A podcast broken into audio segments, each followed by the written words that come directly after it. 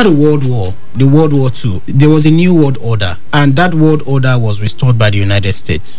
And every other country fell in line, and then it seemed as if we were beginning to have stability in, in, in the world. Uh, Donald Trump started showing um, lack of leadership. First of all, he pulled out of the Paris, Paris uh, agreement on climate change. Okay, as if that wasn't enough. In the middle of a global pandemic, a pandemic as destructive as COVID 19, you pulled out pulled out of the World Health Organization. Not just pulling out as a country, you you you pulled out your funds and all your support, throwing the entire entire globe into confusion. Look hmm. at how much damage COVID nineteen has done to the oh, to the to the world. Hmm. Over two hundred and forty six thousand people have died in the United States of COVID nineteen. We are not counting those that have died in Europe, in Asia, in mid in the Middle East, or in Africa. So he, he distorted the world order Okay. and the United States lost that leadership. So there was a gang up Against Trump. against Trump, and that is what we have seen.